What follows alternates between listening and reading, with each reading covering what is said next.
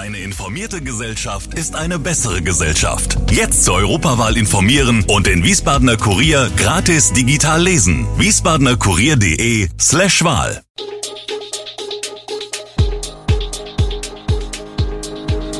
Gude, unser morgendliches News Update. Das Wichtigste aus Wiesbaden für Sie im Überblick. Guten Morgen aus Wiesbaden an diesem 21. September. Weltkriegsbombe am Jagdschloss Niederwald muss gesprengt werden, eine andere Bombenentschärfung in Mainz-Kastell lief nur verzögert an.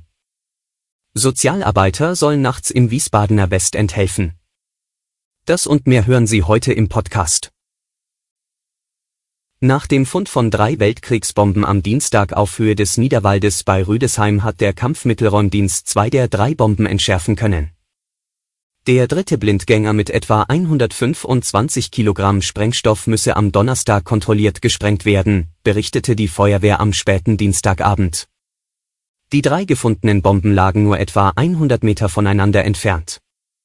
Das berichteten am Abend die Polizei und Kreisbrandmeister Michael Ehresmann. Die Polizei Rüdesheim sperrte gemeinsam mit dem Ordnungsamt und der Feuerwehr den Bereich um die Fundstellen großräumig ab. Zwischen 17 Uhr und 18 Uhr 10 Uhr wurden zwei der drei Fliegerbomben schließlich entschärft und die gesperrten Bereiche wieder freigegeben. Bei der dritten Bombe habe sich nur einer der beiden Zünder entfernen lassen, beim zweiten sei dies nicht möglich gewesen.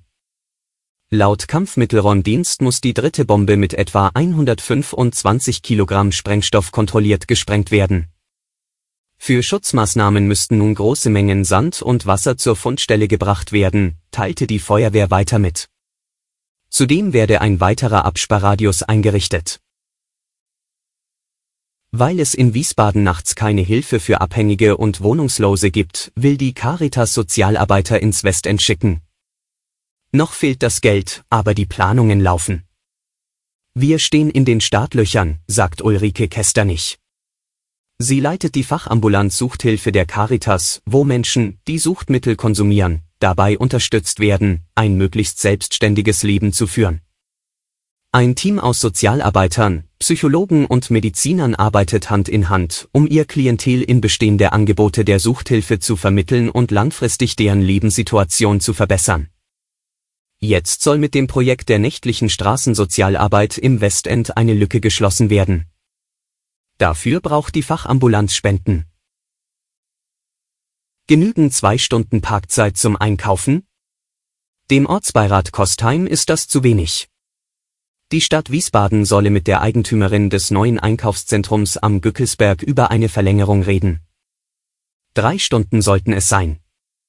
Man müsse Autofahrer davor schützen, auf dem Parkplatz des Zentrums gleich einen Knollen zu bekommen, sagte Frank Porten, AUF. Beschlossen wurde ein entsprechender AUF-Antrag. Es gebe Klagen von Kunden, heißt es darin. Nach Großeinkäufen seien sie mit Forderungen von über 20 Euro konfrontiert worden, weil ihre Wagen auf dem privaten Parkplatz über das Zeitmaximum hinaus abgestellt waren. Das sei wenig kundenfreundlich. Adressat des Wunsches des Ortsbeirats ist die Eigentümerfirma Industrie Treuhand Mainz, ITM. Sie hat ihren Sitz am Gückelsberg. Bei der Bombenentschärfung im Wiesbadener Stadtteil Kastell wollten sich manche Menschen nicht in Sicherheit bringen lassen. Verantwortliche erläutern, was dahinter steckt. Wie die Wiesbadener Stadtverwaltung schreibt, weigern sich einige Menschen offenbar, aus ihrer Wohnung zu gehen und in Sicherheit gebracht zu werden.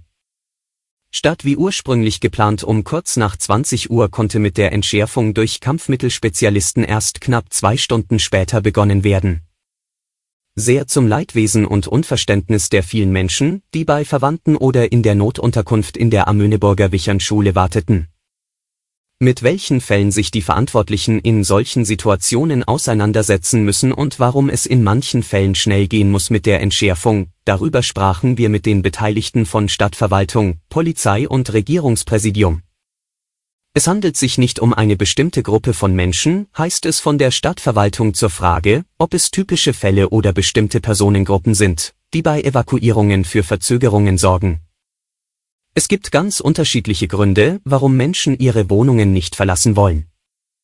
Gründe können zum Beispiel die Angst um ein Haustier sein, die Überforderung mit der Situation oder das Nichteinsehen der Notwendigkeit der Evakuierung. Beim Bombenfund Anfang September habe sich beispielsweise ein 94-Jähriger aufgrund von Altersstarrsinn geweigert, den Anweisungen der Beamten Folge zu leisten.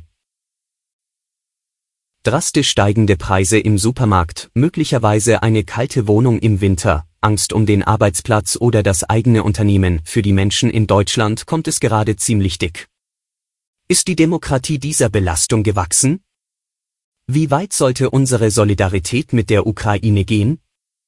Was ist von Ankündigungen eines heißen Herbstes oder gar eines Wutwinters zu halten? Hat die Politik die richtigen Antworten auf die Krise? Der Berliner Politikwissenschaftler Herfried Münkler sieht durchaus die Gefahr einer gefährlichen Spaltung der Gesellschaft. Doch liege in jeder Krise auch eine Chance, sagt er im Interview. Das Interview haben wir für Sie in den Shownotes verlinkt.